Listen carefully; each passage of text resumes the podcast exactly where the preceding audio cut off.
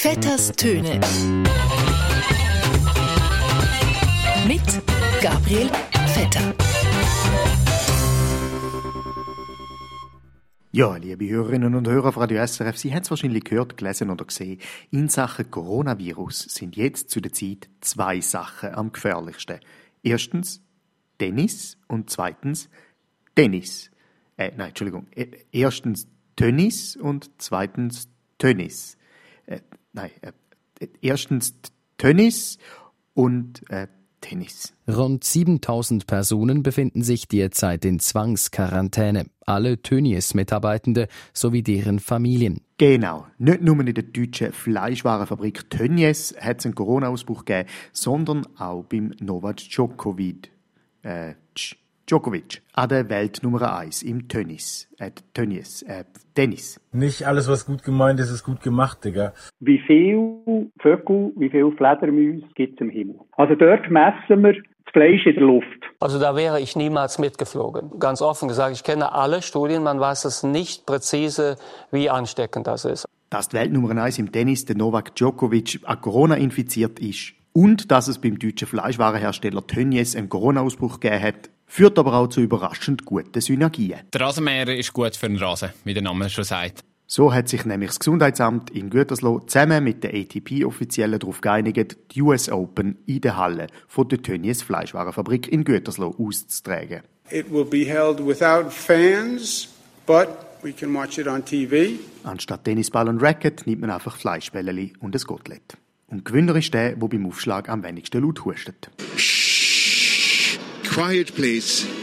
Ja, aber auch in der Schweiz macht man sich gerade Sorgen um eine potenzielle zweite Welle. Wir haben jetzt viele unserer alten Freiheiten wieder. Und trotzdem hat jetzt das Bundesamt für Gesundheit in den letzten Wochen entschieden, dass der Sicherheitsabstand von zwei Meter auf eineinhalb Meter verkürzt wird. Wir werden uns regelkonform dem Abend widmen. Das klingt zuerst einmal ganz, ganz unkompliziert, ist aber, wenn man es genauer betrachtet, gar nicht einmal so einfach. Weil, was heisst das für die Geografie in unserem Land? Erstens, wieder mehr Dichtestress. Und zweitens, nur weil man jetzt von zwei Meter auf eineinhalb Meter runter ist, heisst das nicht, dass der halbe Meter einfach irgendwo verschwunden ist.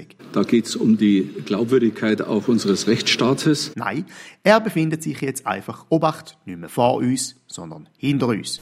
Ja, wieder Herzensgeschirr.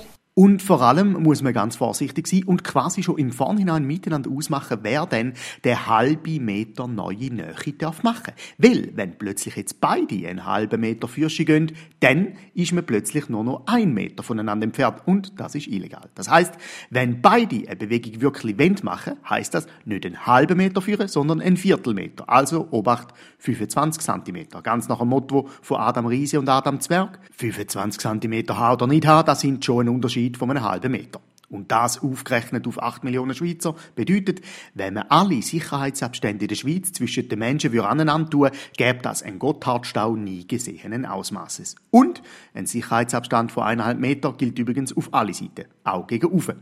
Wenn Sie also nicht in einem Altbau wohnen, wo drei Meter hohe Decken hat, machen Sie mit Ihrem Nachbarn oben und unten einfach ab, wo Sie sich am liebsten gerade befinden, damit es kein Durcheinander gibt. Es ist auch nicht einfach.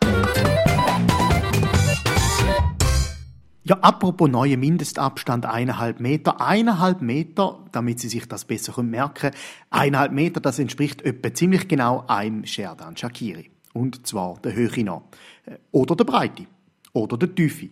Das ist beim Shaqiri eigentlich egal. Er ist so breit wie hoch, wie lang. Der Xherdan Shaqiri ist übrigens diese Woche gerade wieder Fußballmeister geworden, das mal mit dem F C Liverpool. Nach dreißig Jahren Durststrecke ist Liverpool endlich wieder Champions of England geworden. Und der Shaqiri hat schon wieder einen Titel gewonnen, obwohl er fast nie gespielt hat.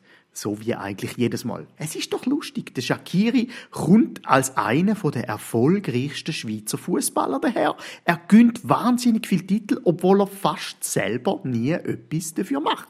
Der Shaqiri ist also quasi ein bisschen wie die Grüne Liberalpartei. Auf dem Seitenwagen mitfahren, Abstimmungen gewinnen, aber die eigentliche Bütze machen immer die anderen.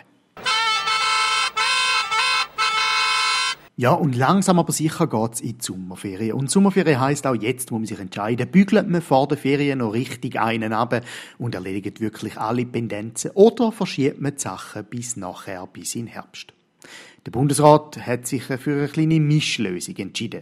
Zum Beispiel bei der Kurzarbeit oder einem Erwerbsersatz haben sie gefunden, nein, da schauen wir dann nachher im Herbst an.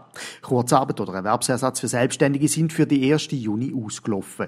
Das heisst, der Sommer wird ja jetzt für viele Selbstständige und kleine K M Us zu einer Art ja, Bachelor-Episode, zu einer Dschungelcamp-Survival-Folge, ganz nach dem Motto, wer schafft es über den Sommer und wer ist nicht stark genug und wer verklopft es bis in den Herbst hinein. Es hat auch im Nationalrat darum gröbere Streitreihen gegeben. Deswegen, die S P hat zum Beispiel gefunden, der Bundesrat müsse Kurzarbeit unbedingt noch vor dem Sommer regeln. Die F D P hingegen hat gemeint, das können wir dann easy im September quasi rückwirkend noch machen. Und man müsse sich schliesslich an die bürokratischen Regeln halten. Nicht alles, was gut gemeint ist, ist gut gemacht, Digga. Die Argumentation, ja, wir schauen dann im Herbst nachher rückwirkend, haben natürlich Gesundheitsdirektoren von den Kantonen mit Handkuss aufgenommen und auf ihre Intensivstationen übernommen. Sie sagen jetzt einfach, ja, Beatmungsgeräte werden jetzt über den Sommer abgestellt und der Bundesrat tagt dann im Herbst drüber und kann nachher diskutieren, ob und wie man Beatmungsgeräte wieder einstellen. Befürchtungen von der S P, dass bei dieser Aktion vielleicht Menschen könnten zu Schaden kommen, kontert der Kopfluri von der F D P mit dem Argument, dass man Patienten, die über den Sommer vielleicht könnten versterben, auch noch im September rückwirkend und also buchhalterisch und bürokratisch korrekt kann beatmen. Weil Corona hin oder her, das Wichtigste ist, durch das Paragraphen eingehalten werden. Und in dem Sinn, ein gutes Miteinander. Wie viele Vögel, wie viele Fledermäuse gibt es im Himmel? Also dort messen wir das Fleisch in der Luft. Vetters Töne. Mit Gabriel Vetter.